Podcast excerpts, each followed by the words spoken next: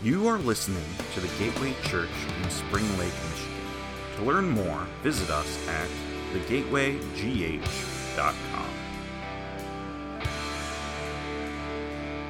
Today, we are going to roll out a mini series in between what we just finished, the Book of Acts, and then we did Missions Convention, and we've got Christmas coming, which we're really excited about.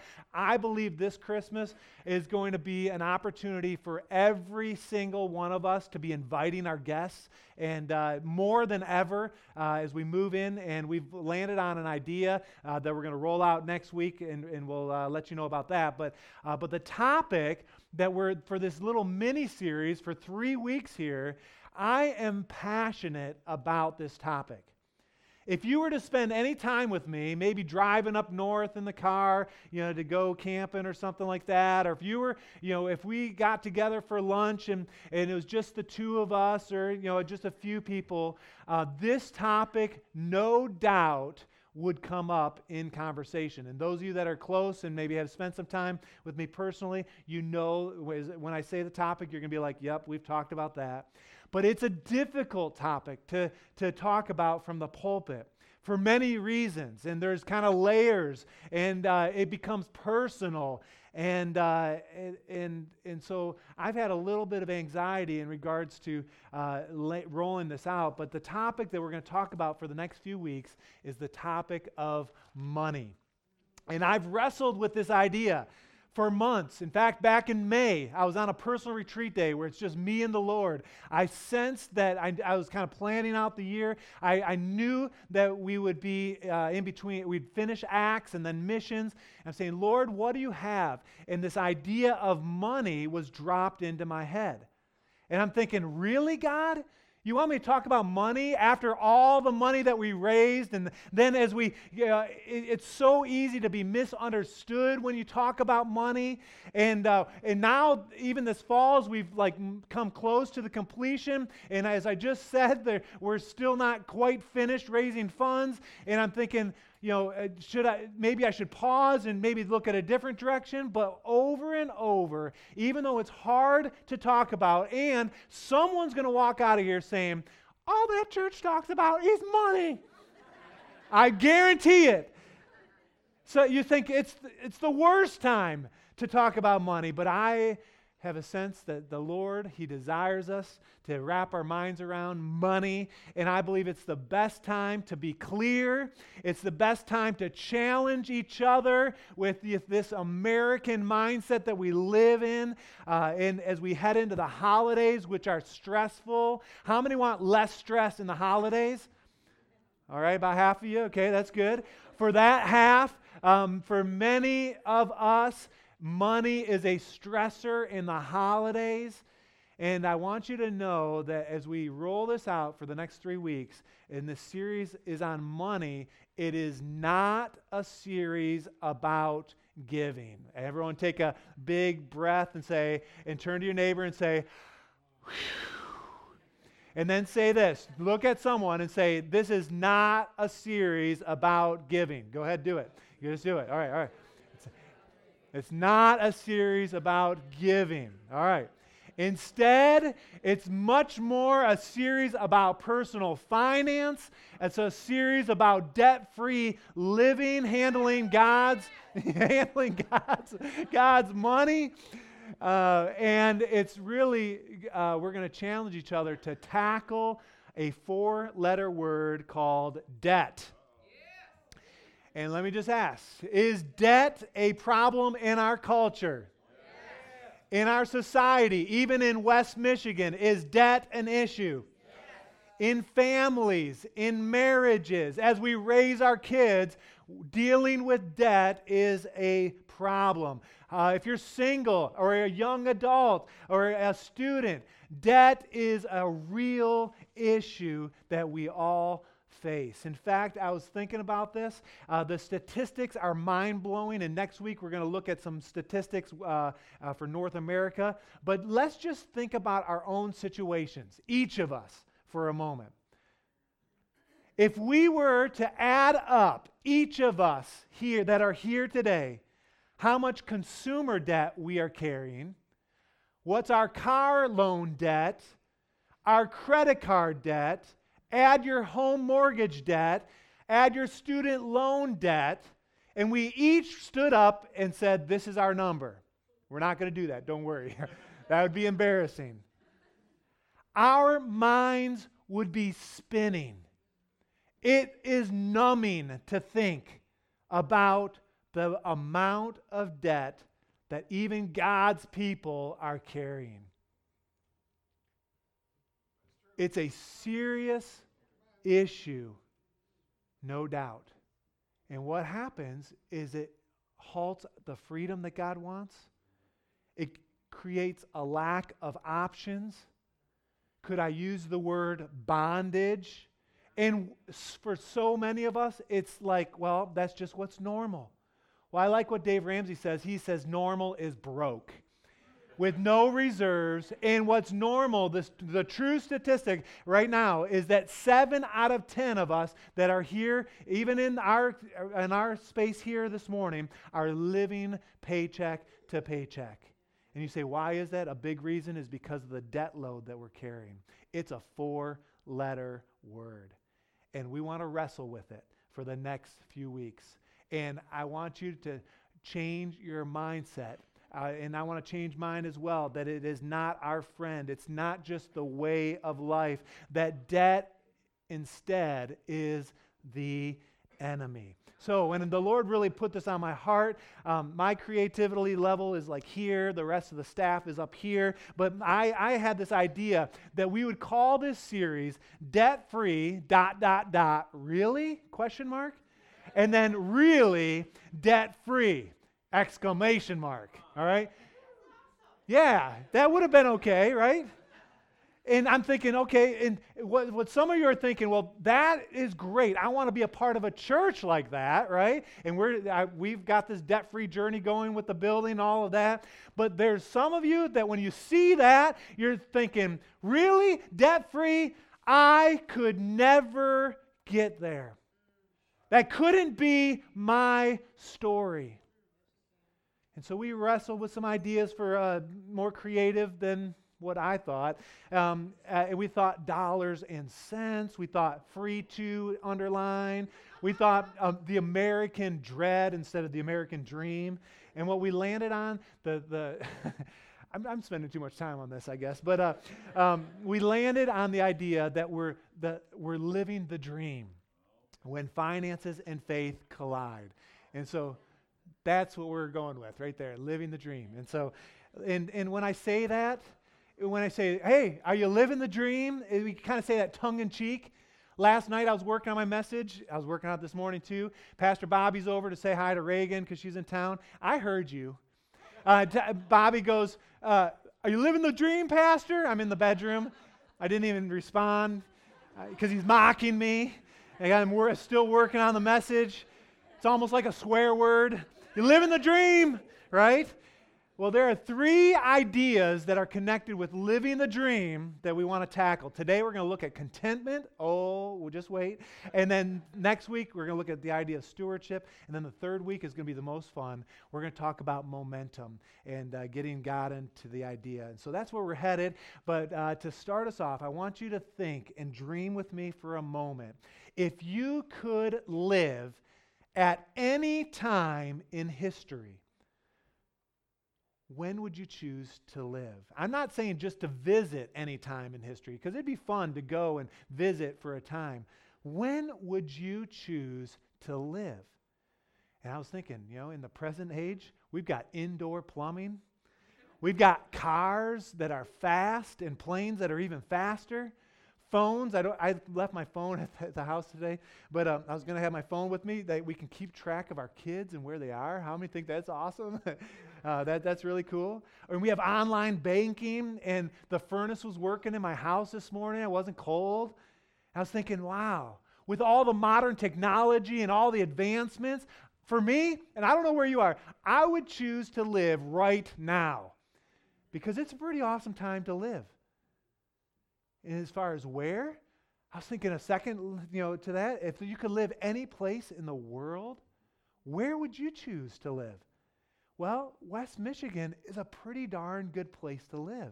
And so I'm thinking I would live right now, and I might even pick West Michigan, and you might be the same. Well, why is it then that we have more in regards to technology and advancements than ever before? Are we agreed on that? But there's still a serious problem. The problem is that people, and really I should say we, because we're not excluded, we have so much stuff, but we want so much more. I would speculate that never before has this been such a big problem in history. The problem I'm talking about is being discontent. And you put debt with being discontent, there's definitely a link.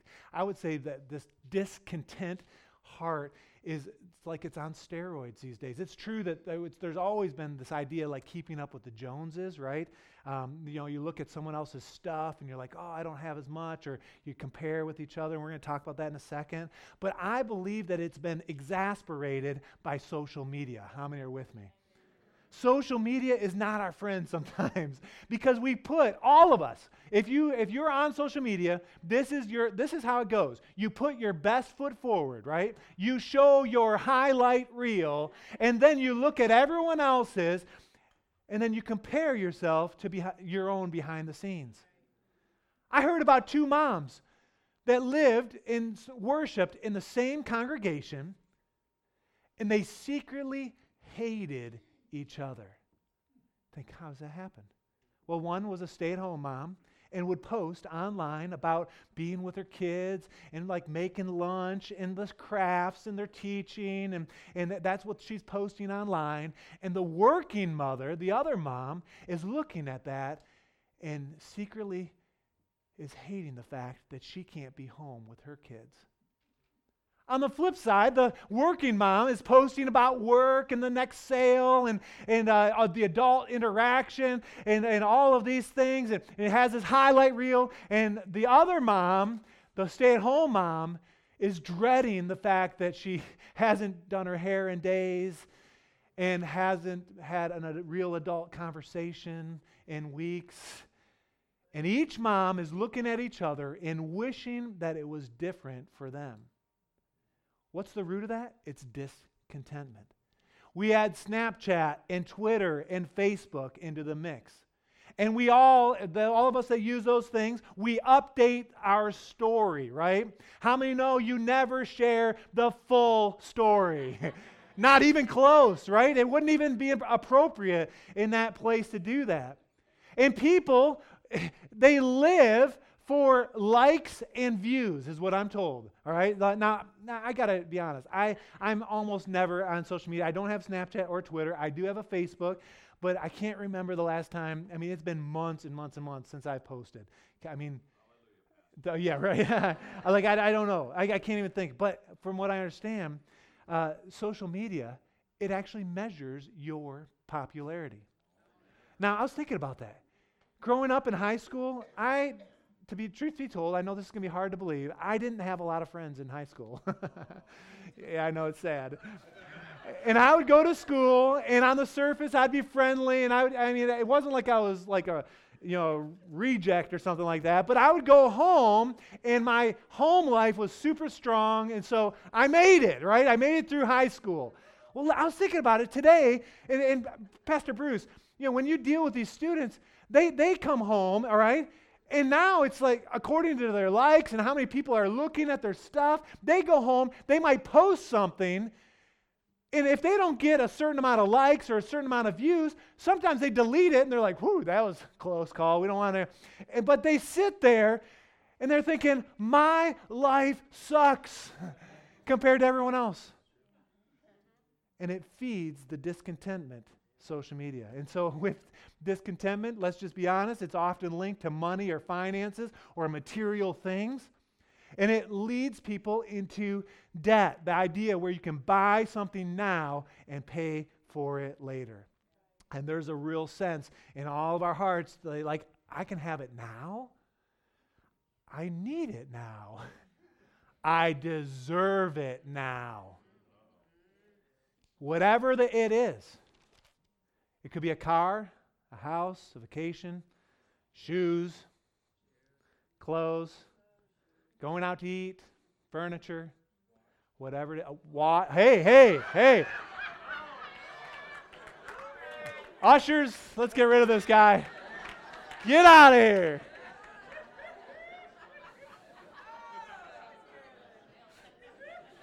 Don't worry.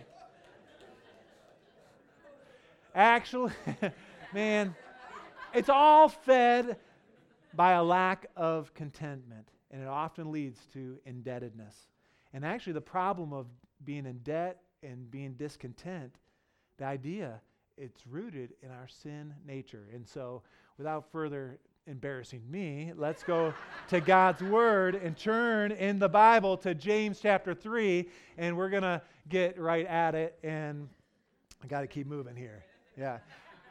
If someone's listening online, they didn't hear the comments, just make it known.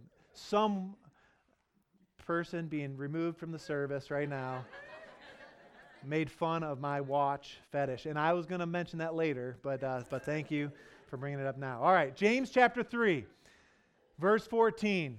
It says, "But if you harbor bitter envy and selfish ambition in your heart, do not boast about it or deny the truth.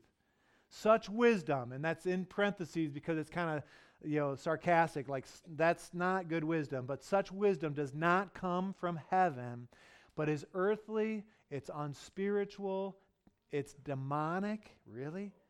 "For where you have envy and selfish ambition, there you find disorder and every evil practice." I want to just give you a quick definition of what envy is. And when it says bitter envy, I found this and I really like it. And I actually am going with this idea. It kind of broke down into two ideas. Let's look at the definition. Envy is resenting God's goodness in others' lives and ignoring God's goodness in your own life. So with that backdrop, look what it says. It says, "Such wisdom," that's, selfishness and envy, "it does not come down from heaven. It's earthly, unspiritual, demonic. For where you have envy and selfish ambition, there you find disorder and evil practice." Discontentment has its roots in earthly things, not godly things. It's unspiritual, and we're going to see later how it's a discipleship issue. And it's the demonic, and you're thinking, demonic? Well, listen, what does Satan want to do? He wants to destroy our lives. And if he can destroy our lives from a relational standpoint, that's great. But from a financial situation, if the devil could wreak havoc with your life, he's going to take advantage of that. So as we set this up, we look at money problems. They are real. Money struggle, it is real. The issue of debt, it is real. And it affects us in all of our lives in some way. 7 out of 10 of us are paycheck to paycheck. I already mentioned that. Too many of us feel like we get one step forward and then it's two steps back in regards to our finances. And in a culture with so much abundance, too many people, too many of us here at the Gateway Church are drowning in debt. And at the root, the core issue is, again, that we're caught up in things that are earthly, not godly, unspiritual, and it's the discipleship issue. Is it really? You're saying, okay, is debt really a discipleship issue? I believe it is. Again, the demonic.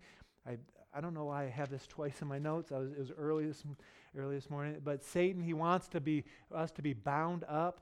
Satan does not want you to be free. The truth is, money and debt, these are discipleship issues. And when we talk about financial peace, or we talk about financial maturity, living according to Scripture, the good news is there is hope. There's hope. There's good news. The Bible actually talks about money a whole lot. There are over 800 verses, Scripture, that talk about dealing with money. You look at Jesus and his direct quotes in the red letters, so to speak. He is quoted talking about money more than heaven and hell combined. He talks about money in scriptures like Matthew 6:21 that says, where your treasure is, there your heart will be. Let's break that down. Where your treasure is, that's your money, right? Where your money is, there your heart will be. And so this morning and over the next couple weeks, we want to speak to the heart of the matter. In a self-centered world, the goal is to expose this morning, in particular, any discontent that might be in our hearts. Where do we start? Where's the best place? If we're talking about living the dream, what is that going to look like? Well, I don't think there's anyone else in Scripture that could tackle this topic any better than the Apostle Paul. And we've spent a whole lot of time looking at Paul in the Book of Acts in that series. And for those of you that tracked with us in that series, we have a pretty good idea of the life he lived. And he had ups and downs and all kinds of things.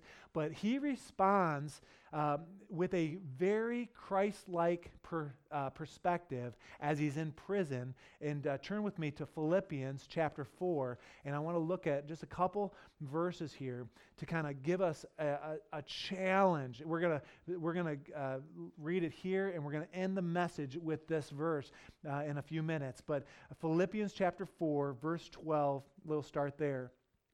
This is Paul in prison saying this, I know what it is to be in need. How many can relate to Paul there? Yes. I know what it is to have plenty. How many can relate to that? Absolutely. A lot of you could if you're honest.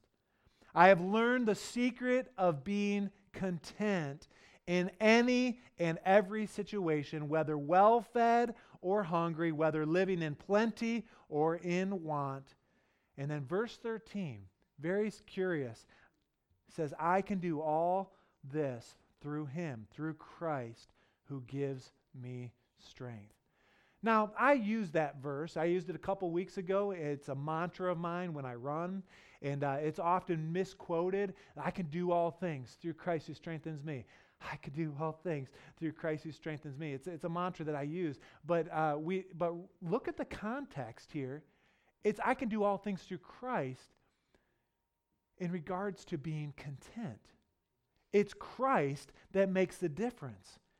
The context here is contentment, and the secret is Christ. It's Christ who gives you strength. It's not how much you have or how much you don't have.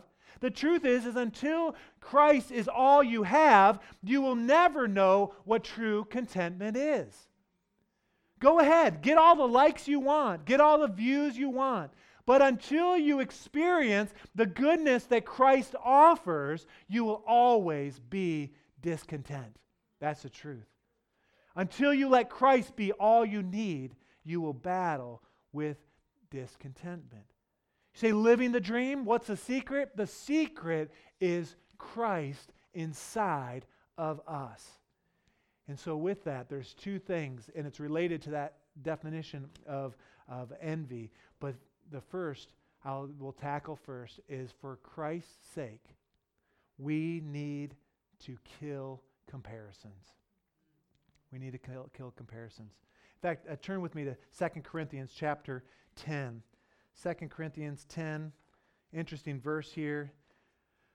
10 verse 12 says, we do not dare to classify or compare ourselves with someone who commends themselves, when they measure themselves by themselves and compare themselves with themselves, they are not wise. Listen, when you compare yourself to anyone else, it's not wise. No one wins the comparison game. You say, why is that? Go back to James chapter 3. It's earthly, it's unspiritual, it's the enemy that's putting you against someone else in the comparison game.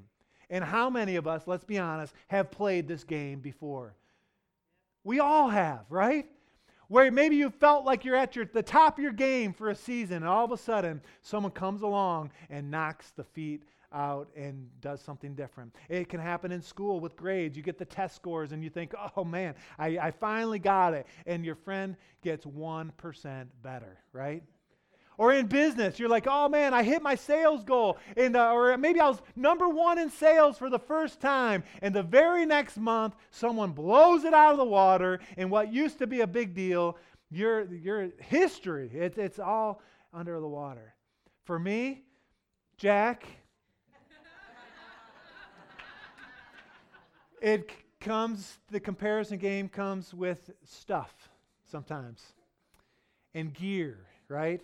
I was thinking about this. Some of my friends like to ride bikes, and you look at the greatest and latest bike, and you get the best thing, and all of a sudden the next year they come out with a whole new component package for your bike, and you're thinking, man, now mine's outdated, and now you're looking at the new stuff.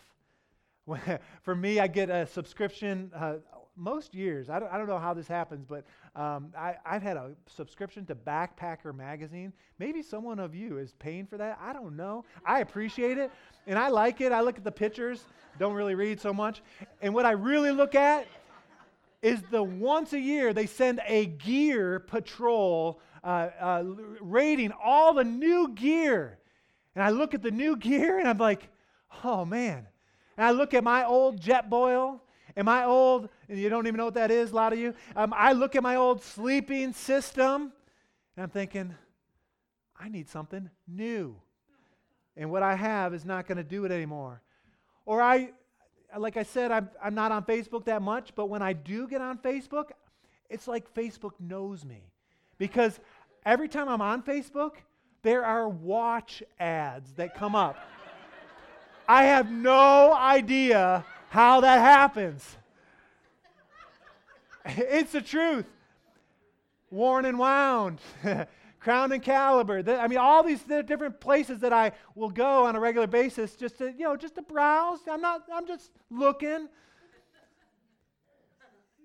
And I'm thinking, well, how I compare myself to these things, and we all do it at some level. All of us have something. How do you kill that comparison? How do you do it? Well, for some, maybe it's a social media break. And now I know I'm stepping on some feet. Maybe you need to hide the feed. For me, it's that whole idea of Facebook, with watch. I can delete those things and say, I know I don't want to see this, but I like to see it. Maybe it's for you, you need to stop the catalog subscription that keeps on coming, that triggers just that need of comparing from what you have to what you might want, or what your friends have to what you think you need. Maybe it's deleting that shopping app. I was thinking this morning, how convenient is Amazon? One click, and it's done. Does anyone else get caught up in that? That is dangerous. That is dangerous. It's like split second, and what did I just do, right? For some of you, it might be churning to another channel because that HGTV has got the best of you. Now I'm stepping on. All right. Or maybe you don't go to the boat show this year, or the car show, or the craft show, or the hunting show, whatever it is, because it's the lust and longing for more that's unspiritual, and the enemy, he wants to wreak havoc in that area in our lives. It's the truth. How do you kill it? You got to starve it. Yeah. Or maybe you try this. Maybe try celebrating the success of someone else instead of comparing yourself with them. And I know some of you just cringed deeply.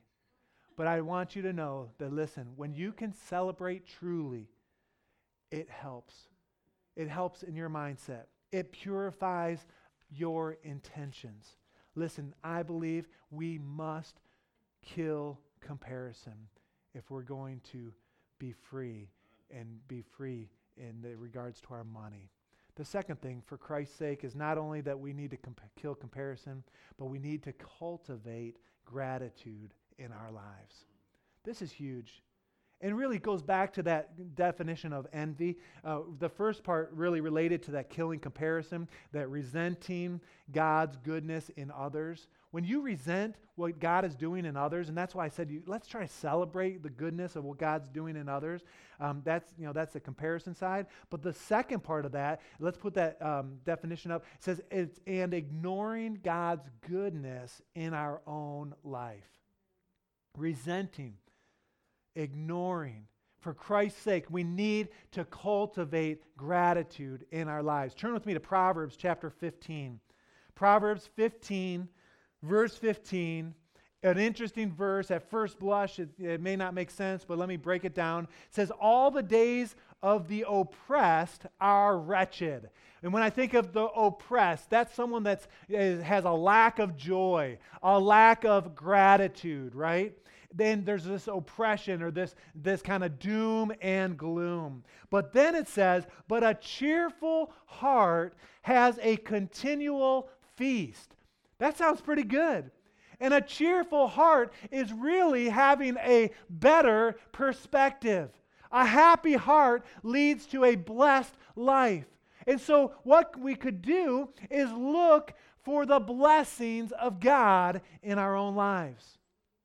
I was studying this, and I was thinking about Solomon in Ecclesiastes 6:9. He essentially says, enjoy what you have. And you're thinking, well, wait, Solomon, that was David's son. He was the richest man that ever lived. It's easy for him to say, enjoy what you have. He had everything, right? I know what you're thinking, because I thought the same thing. But if you back it up just one verse or one chapter, Ecclesiastes 5:10, let's look at that. Turn with me there. Ecclesiastes 5:10, it says this. It says, whoever loves money never has enough. This is what he's learned. Whoever loves wealth is never satisfied with his income. This too is meaningless. The riches of this world are meaningless. And I know what some of you are thinking, man, I'd like to try. And I get that.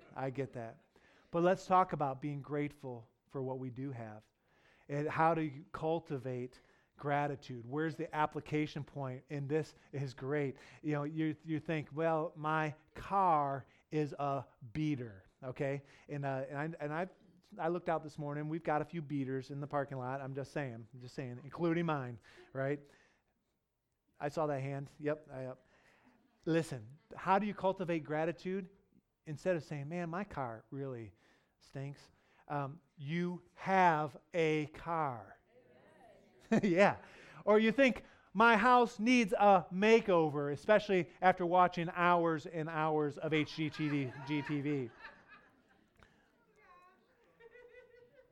How do you cultivate gratitude in a situation like that? What do you think? You think, I have a roof over my head. Come on. Am I right? Okay? I'm preaching to the right crowd. You say, okay, my job only pays minimum wage. And you start complaining about it. Instead of complaining, how do you cultivate gratitude? You have a job, right? Listen, if you live in North America, which I don't think there are any foreigners here, at least today, you are in the top 95% of the world's wage earners, even if you're getting only minimum wage.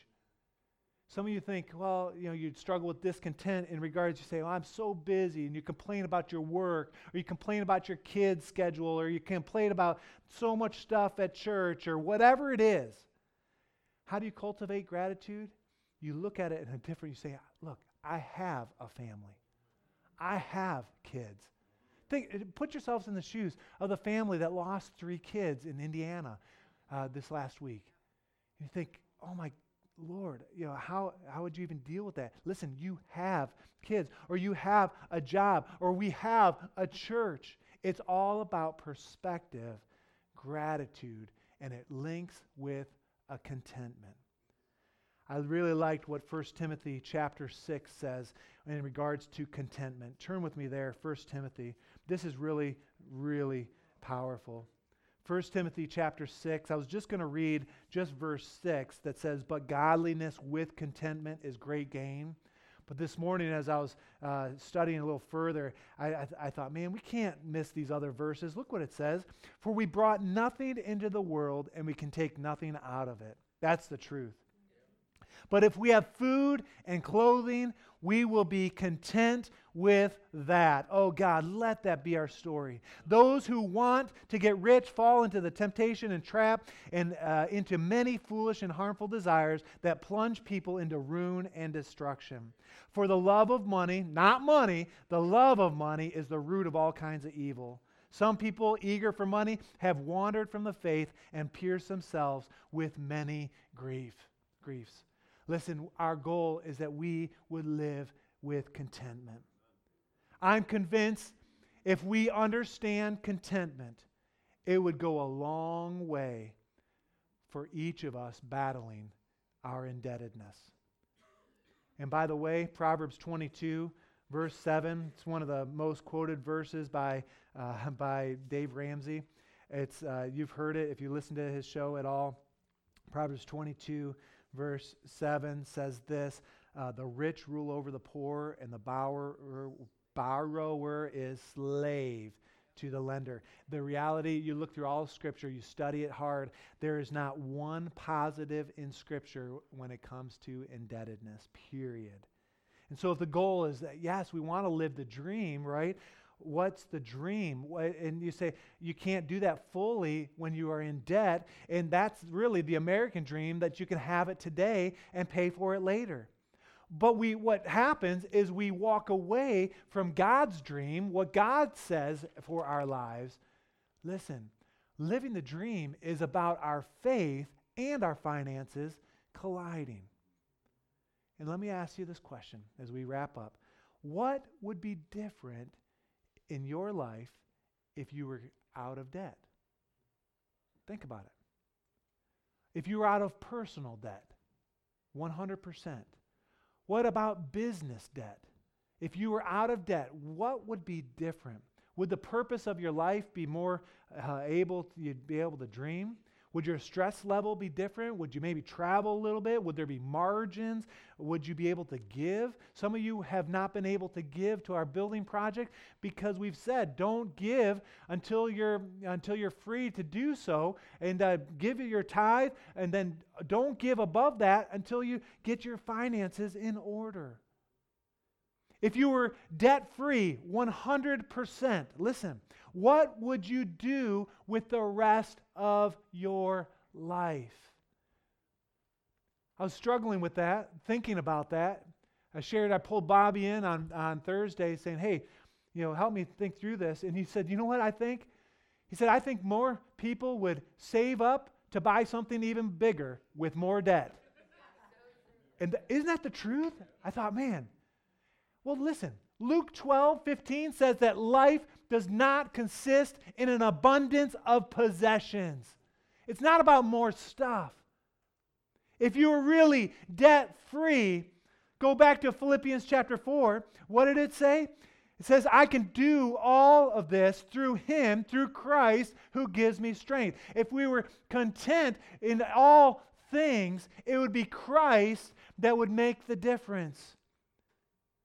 What do we all desire? We all desire, made a list, satisfaction and joy and comfort. And we want to find pleasure and recognition and love and respect. And the list could go on and on. Those things and money more, they do not come with money.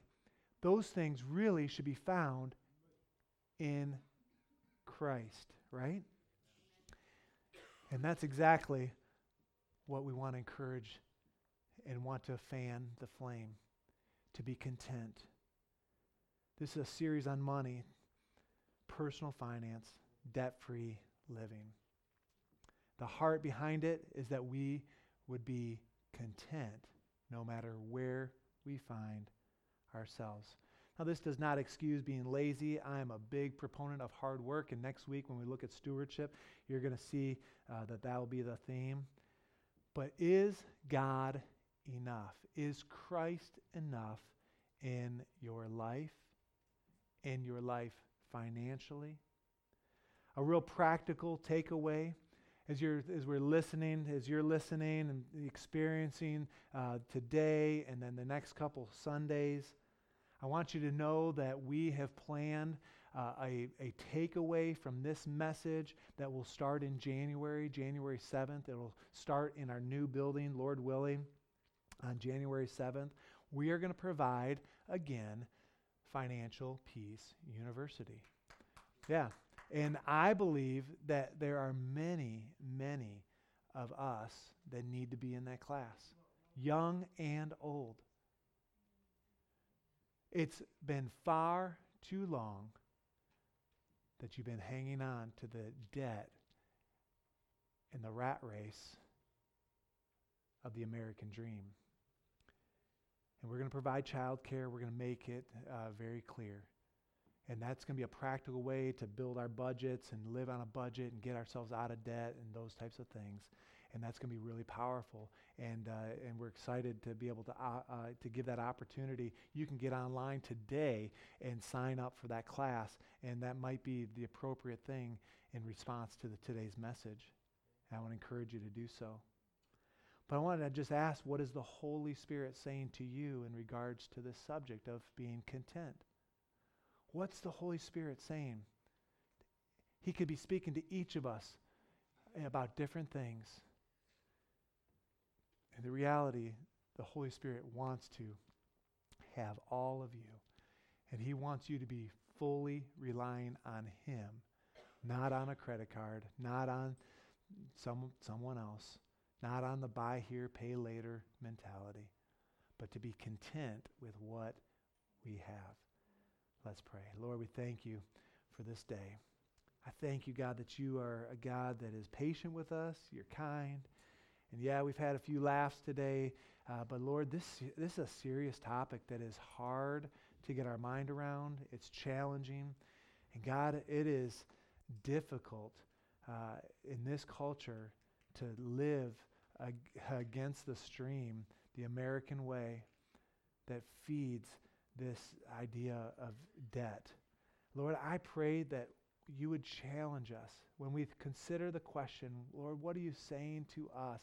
Lord, I pray that our hearts would be open to receive from you, to hear from you, and Lord, that you would move in our lives in regards to our contentedness. And we wouldn't play the compare game. We wouldn't be hard to celebrate with someone that's experiencing some great things. And we wouldn't find ourselves with our head down, but instead we would be full of gratitude.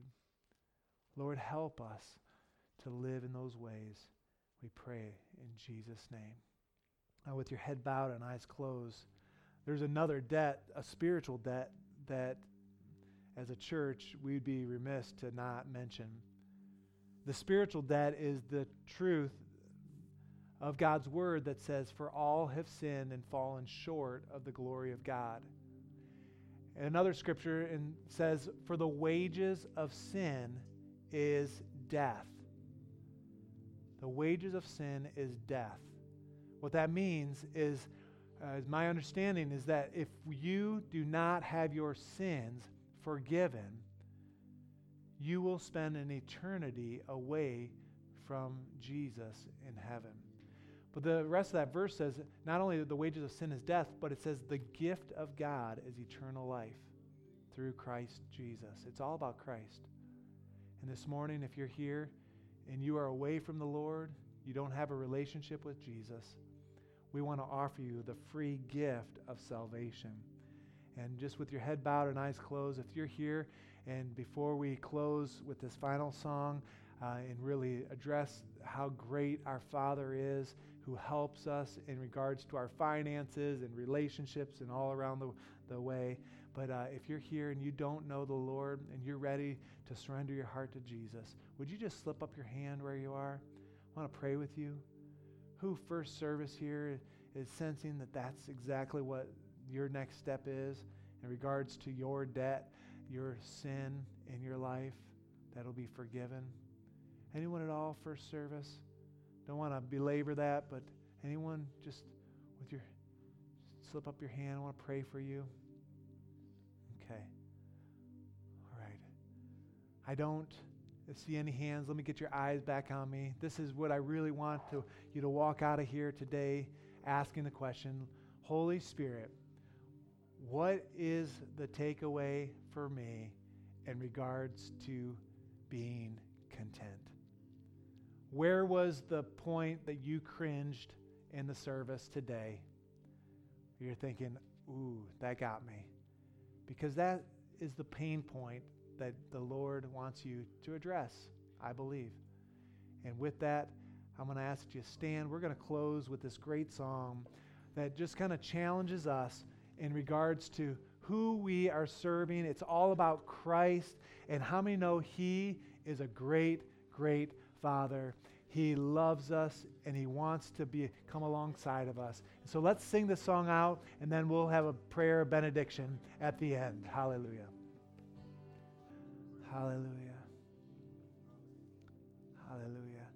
I just believe that the Lord, as He's stirring in your heart in regards to this contentment idea, I believe that it's something we want to take with us and let it mull over in our hearts. And this week, there's going to be a moment. I just want to just let you know, because it's happened to me this week as I've been preparing, that something's going to come up and you're going to feel that pain point saying, ooh, could I be content with just the Holy Spirit, just with Jesus, just with Christ? Or do I need this? Do I want this, should I say? Do I need it? Do I deserve it? And the Lord is going to help us as we surrender those things. And God, He will get the glory in your life. For some of you, you're going to want, you say, man, let's sign up for Financial Peace University. Do it.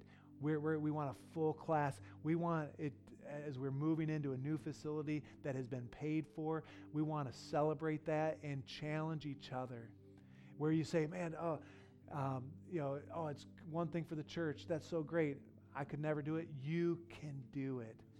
You can do it with God's help. And so, anyway, Lord, I pray that You would just continue to stir inside of us as we leave today. Pray that You go before us, behind us, and all around us. We thank You for this. We give You the praise and all the glory. In Jesus' name, amen. Amen. God bless you. Go in the grace of God. Turn and greet someone as you leave. Thanks for being here this morning. Thank you for listening to this week's message from the Gateway Church. If you'd like to find out more about our church, such as service times, giving, and ways to get connected, visit us at thegatewaygh.com.